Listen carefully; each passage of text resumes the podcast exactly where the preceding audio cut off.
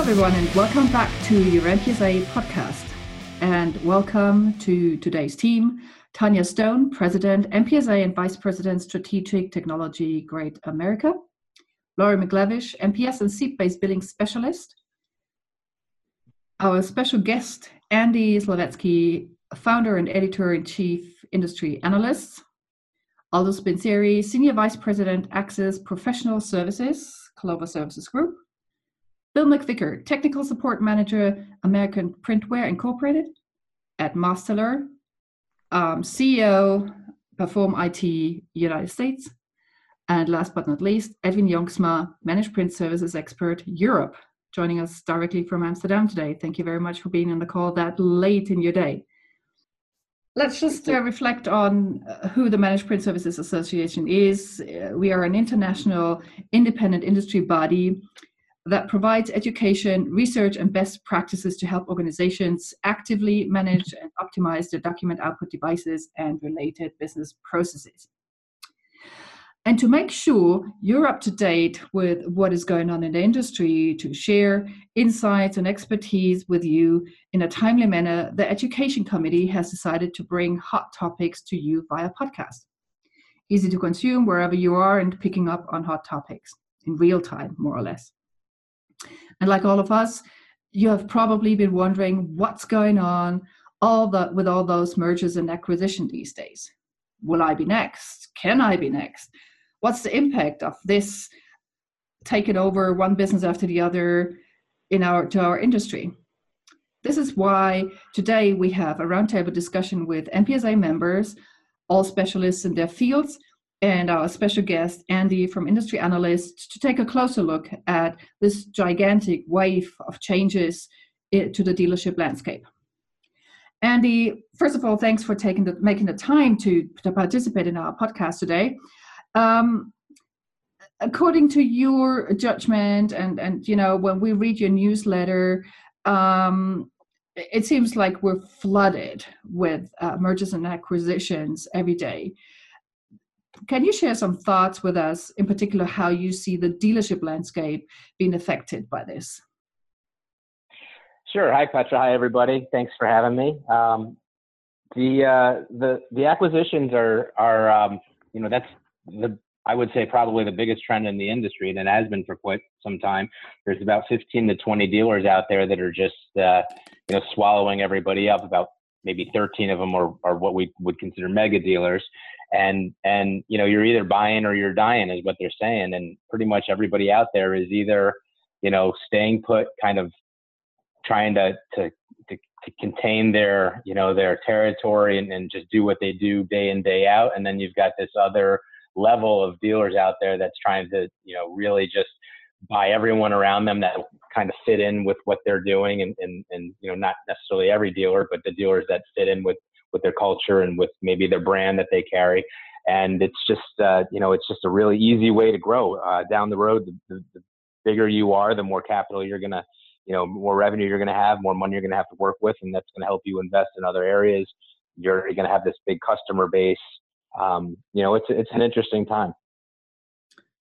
Is it actually going to be sustainable? I mean, at one point we're going to be running out of dealers well, it can't be sustainable forever if you think about it. I mean, you know, at some point nobody's left, like to your point. Yeah. But for the next couple of years, I mean, there's still, uh, you know, there's still roughly almost 2,000 dealers, I would say, at this point.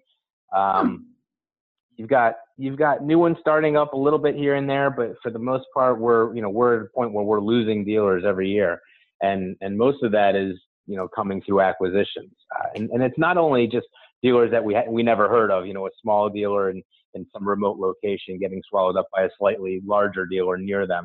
We're talking, you know, big dealers now are buying, you know, are, are being bought by bigger dealers, and and and some of these dealers, um, some of the ones you're going to hear coming this year, some of the ones we heard last year, they're they're massive. You know, um, you know, Ray Morgan and, and, and, and their merger last year is, is just one of many, many, uh, you know, good examples of, you know, nobody's too big to get, to get caught up in this um, team on the call on, on the podcast um, what are your thoughts on that? Can you can you do you have any experience with, with being bought or being sold or or or are, are the ways you're doing business with dealerships affected uh, by these mergers?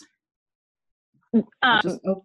Mm-hmm. Petra, this is Lori McClevish. Thank you for having me. And I, I can just um, mention that I've been through four mergers and acquisitions.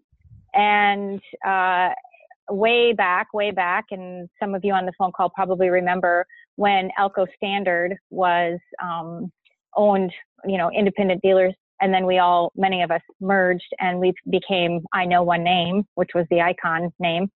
And uh, I was there for that. Yep, I went through that merger in uh, the state of Georgia, and then I went through the merger again in Minnesota. Um, and then when um, Ricoh bought IKON, I went through that merger, and gratefully I was on the um, the good side of the acquisition and merger. I, I kept my position, um, but in all cases, um, mergers and acquisitions, you know, it gave us some strengths in different areas, but it also, um, you know, when you go when you're on the inside looking out, what happens at each location is where is the strength of that particular business. So if it was an IKON focused office and a smaller Ricoh office, the culture kind of took over the IKON. And when it was a Ricoh office, then it kind of took on the Ricoh. So, um, but there were definitely great strengths that we got from a software standpoint, um, power of focus, you know, on on from an internal standpoint, power of focus on territories and products. So, uh, mergers and acquisitions are can be a great thing, but they can also um, be a, a tough thing as well. Yeah, hi everyone. This is Aldo Spencer. Just to uh, kind of um, uh, latch on to what Laurie was saying, it's um, it, it's it's really good for the companies involved. Um, maybe not so much for some of the employees involved. Um, you know, we've seen some recent uh, acquisitions where the acquirer is really bringing on um, some additional revenue, um, really fueling their growth.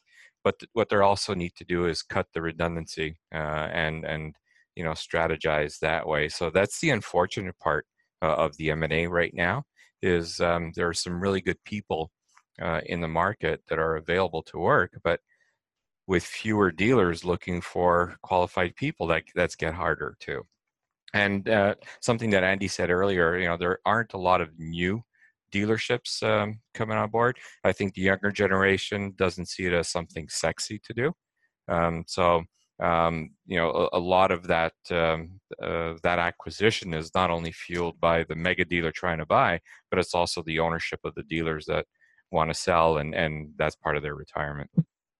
Um, Petra, this is Ed Mosteller. I, th- I think the other thing you asked about uh, the vendors working with dealers has that changed? And I think the mergers and acquisitions actually impacts that as well.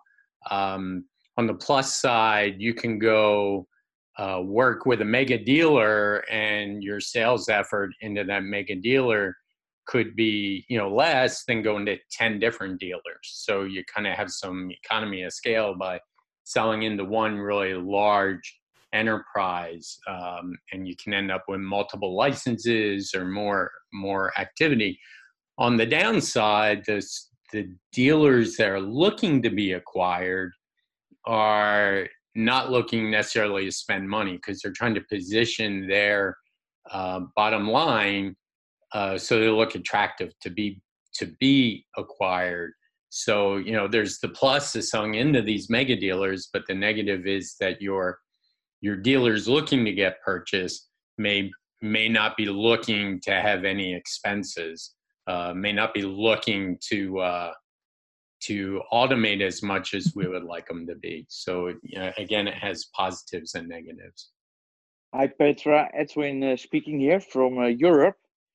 Um, yeah, in, in, Europe we see uh, the same trend. So a lot of mergers and acquisitions are going around, and yeah, uh, I think due to a few reasons. Um, money is very cheap uh, nowadays because interest rates are very low uh, so you also see a lot of private equity firms um, uh, buying shares or companies in our industry.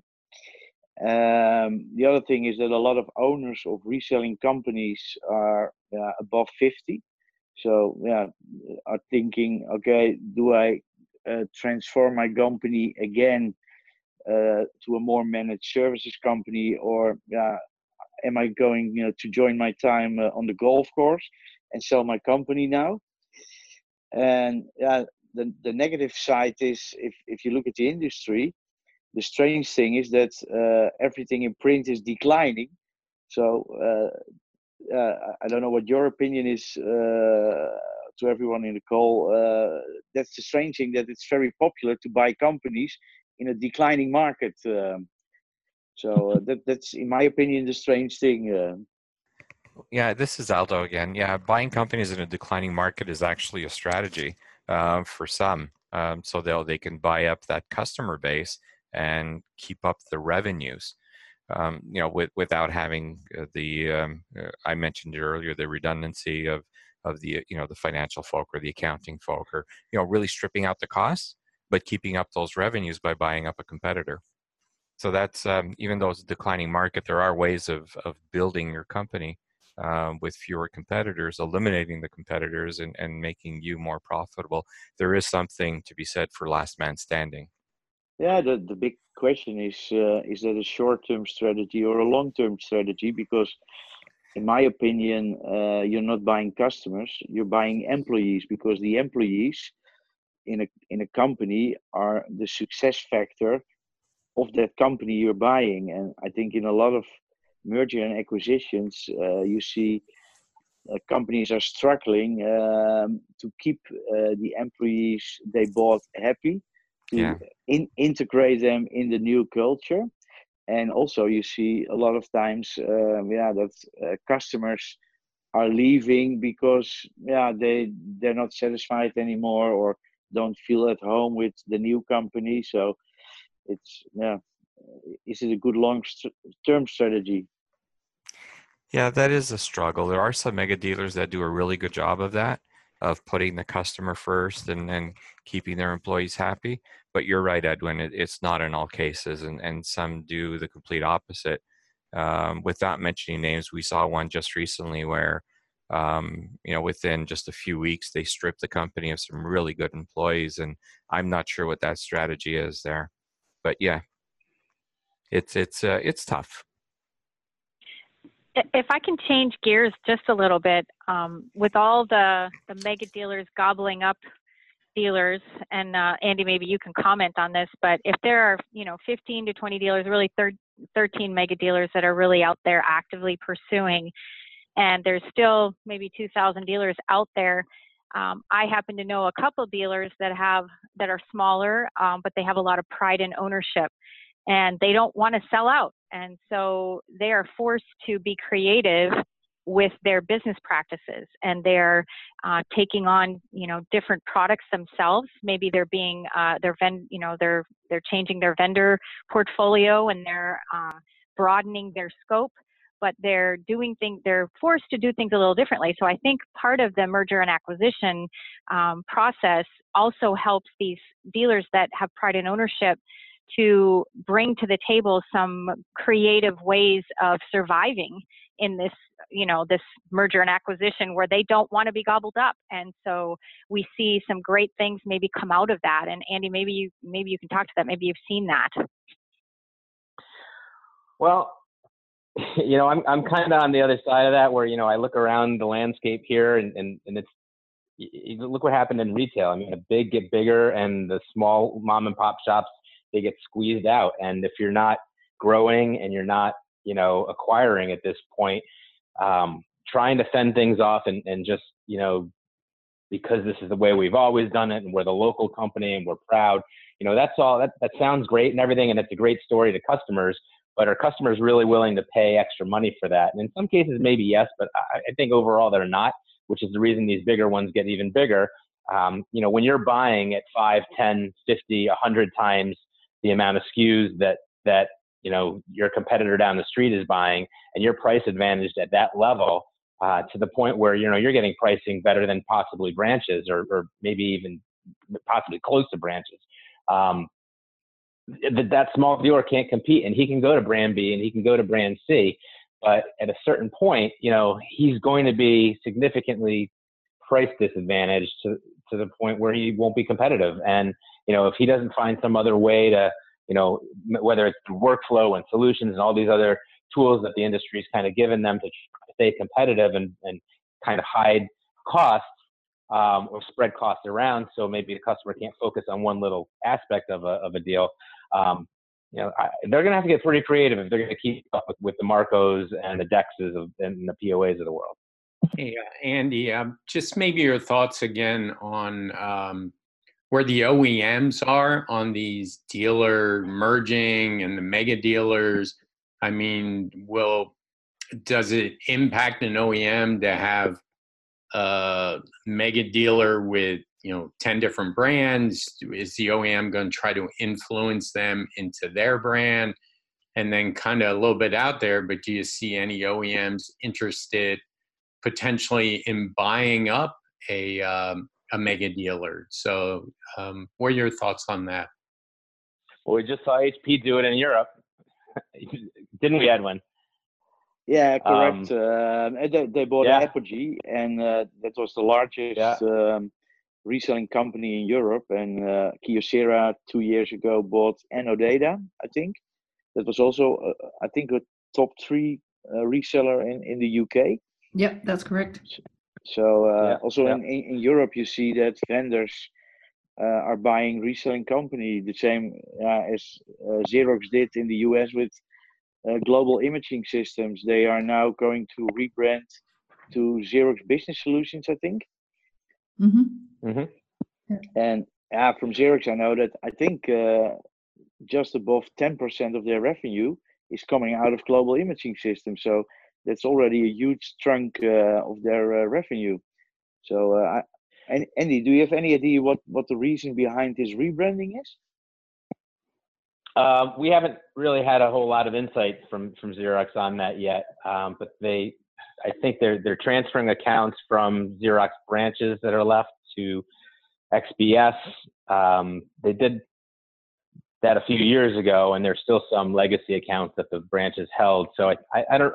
I'm not exactly clear on it. They haven't gotten into it. But back to that original question, the, um, the vendors buying dealers, it, it's happening, but I think more as a defensive thing at this point with most of them. You know, you'll hear Kyocera very quietly hear about Kyocera buying one here and there. Um, they don't like to publicize it. Sharp has been publicizing it a little bit lately when they buy someone, but again, I think that's mostly defensive. People I know at Sharp give me the give me the uh, kind of the feeling that you know they're they're really happier to support a Marco or a or a POA.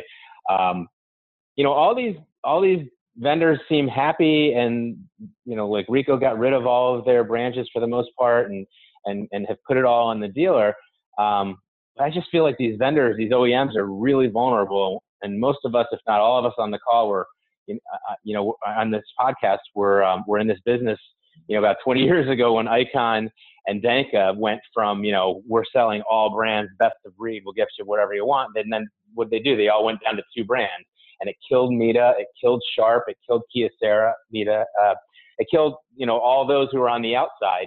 And I think you know at some point, who's to say a Marco or a POA or or, or Loffler or some of these other guys won't say, you know, we're just going to sell HP or we're just going to sell Xerox or we're just going to you know sell two brands. Um, and, and when we get to the point where these you know, top 10 dealers are running 80, 90% of the volume of gear that's out there, which at some point, you know, maybe we'll be headed towards. Um, I mean, we're heading towards that now. You know, think of the impact when they cut down to two brands from five or six. I mean, POA carries like every brand. Marco carries. I mean, we were. Some of you guys might have been at that uh, at their at their um, big show they did earlier last or late last year. Um, there were so many brands there that you know. Uh, and and you know, at some point when they consolidate, who does that affect? That you know, some of these guys are going to be out of luck, and then then what? There's no other there's no other dealers to go to. There's no other myth. There's no other you know, Ricoh doesn't have branches anymore to lean on. So, so what happens? Some of these, you know, some of these OEMs are going to be in big trouble. I think, you know, Ricoh especially getting away from. Um, I know they had to do it, and it's making them a lot healthier now. But you know, the concern is down the road. What happens if some of these dealers, um, you know, start getting bought up by their competitors. And happens all the time. A Konica dealer buys a Ricoh dealer, a Ricoh dealer buys a Canon dealer. And, and at some point, you know, when, when the big boys all decide we're going to consolidate on a couple brands, that's going to be it for a few of these other brands. Um, just a question also from me uh, to, to, to, the team here. Um, do you think that this can actually create uh, hopefully new dynamics for the uh, managed print services industry, like um, software tools or new approaches to consulting services, or um, is it just gonna then go down the way Marco is doing their um, MPS business, or um, I don't know any of, of the mega dealers, um, or do you think they, they they might there might be hope to to reinvent actually um, the managed print services uh, industry and for say software and consulting suppliers there are new chances opening up. Uh, edwin here um, I, I, think one of the advantages uh, of those big dealers is that they have more money to invest in a better infrastructure uh, and, and to, to create a higher level of managed services than, than smaller dealers.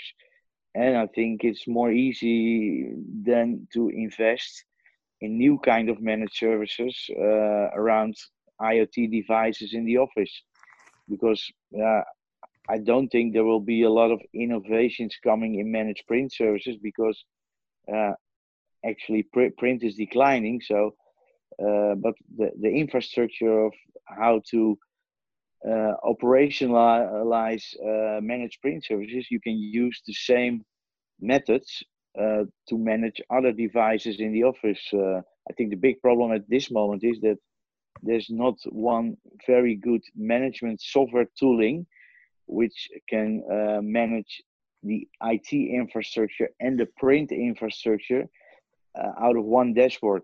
So I think that will come up in the coming years.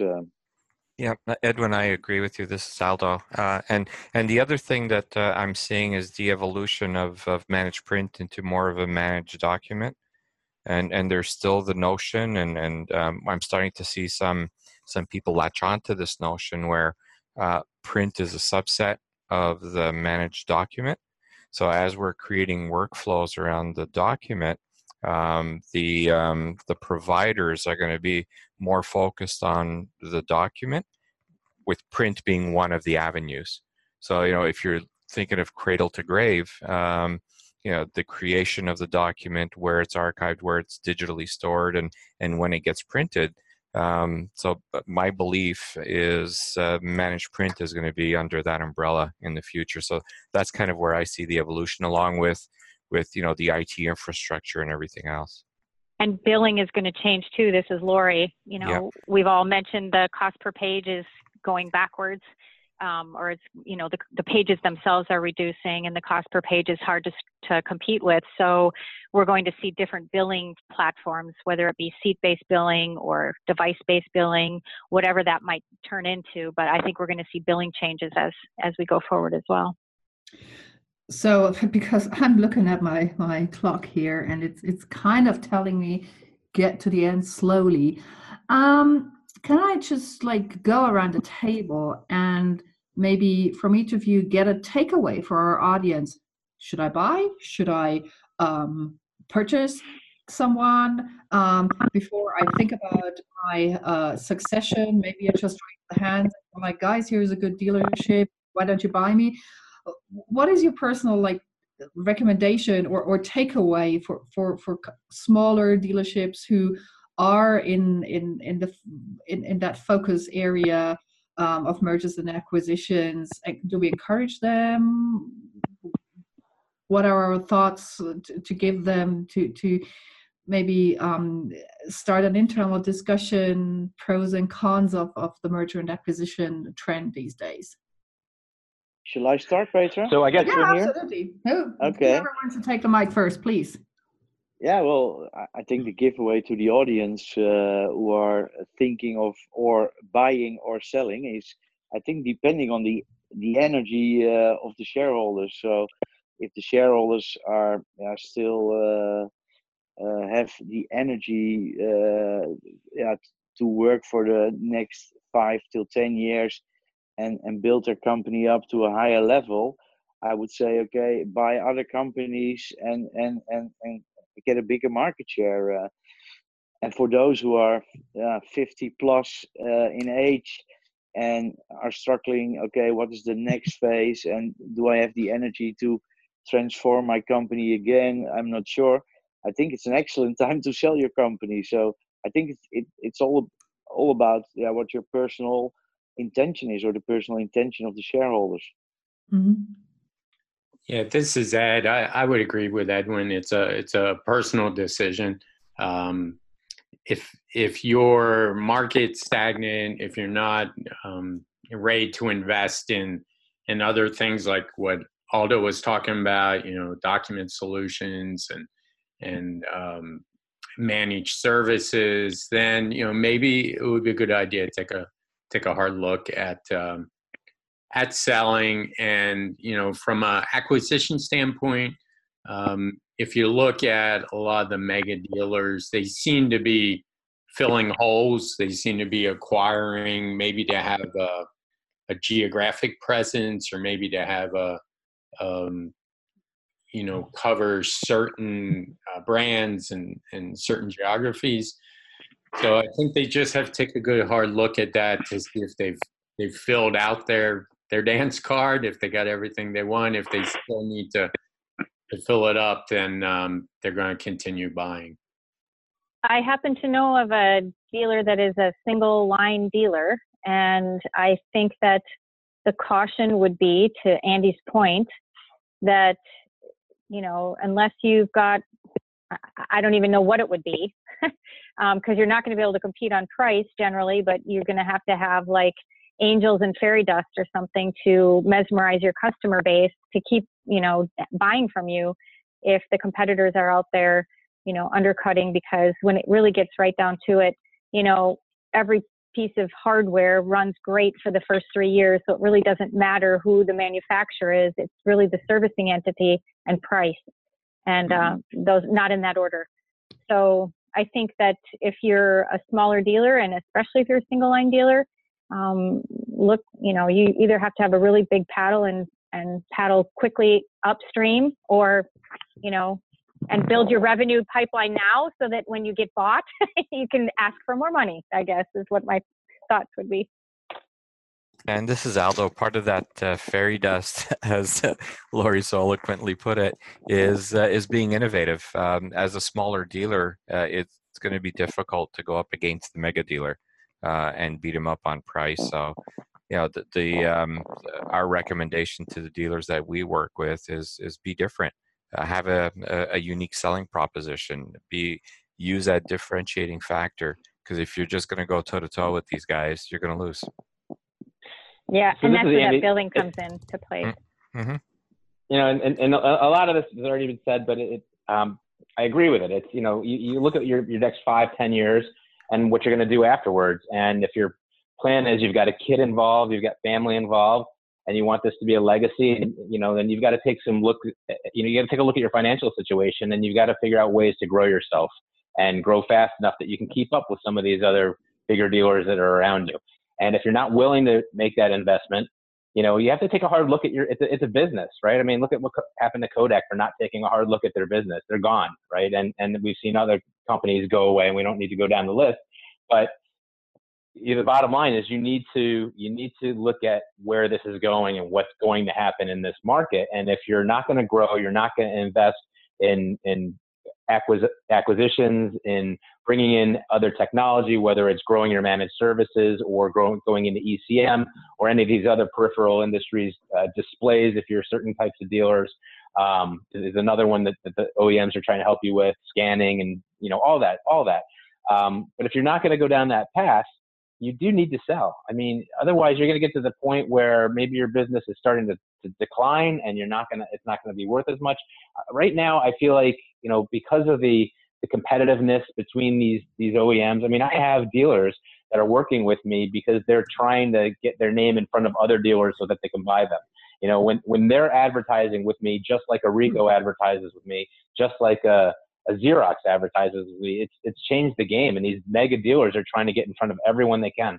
Marco wants to be coast to coast, you know, and and and similar to what what Edwin mentioned is going on in Europe with the um, with the outside investment. We have a ton of outside capital coming in to some of these mega dealers, and Visual Edge is one of them. Uh, you know, a lot of them have have outside backers that are you know telling them go out and buy whoever you want, and there's just stupid money being thrown around. I mean, if you're thinking at all of selling right now, there's there's probably two or three companies right now that would look at you know sitting down to talk with you.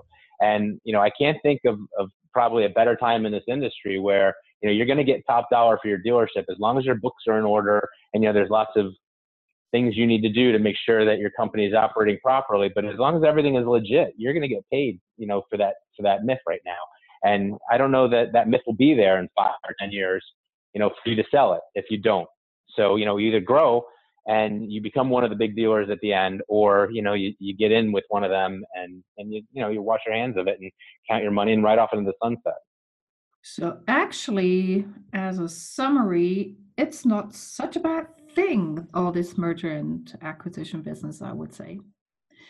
And um, because we're really running out of time for today, and sorry to everybody who is with us on the podcast who would like to say something, save your thoughts for next time because we're going to be recording another podcast uh, in, in just a, a, week or two.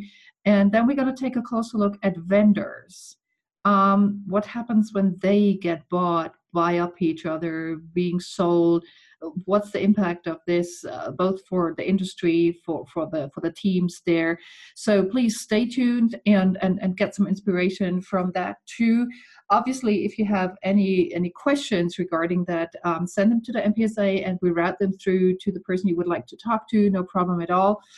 And um, well, with this, I would like to thank the team who is, is with me on that podcast, who is in the studio, who took the time off their normal working day to, to be there for you and, and discuss this, this really hot topic. Um, that would be Tanya, Laurie, Edwin, Ed, Bill, Aldo, and our special guest, Andy. Thank you for taking the time to, to be with us. And to our audience, thank you very much for taking the time to listening to us send us your feedback um, go to the website get more information from there and stay tuned. Oh i forgot to invite you if you're not a member yet um, or if you know somebody who, who likes to become a member send everybody our way. It's really a useful group we have here and as you see we, we really try to to stay at the pulse of time. Thank you for today and talk to you very soon. Hear you soon listen to you soon. Thank you. Goodbye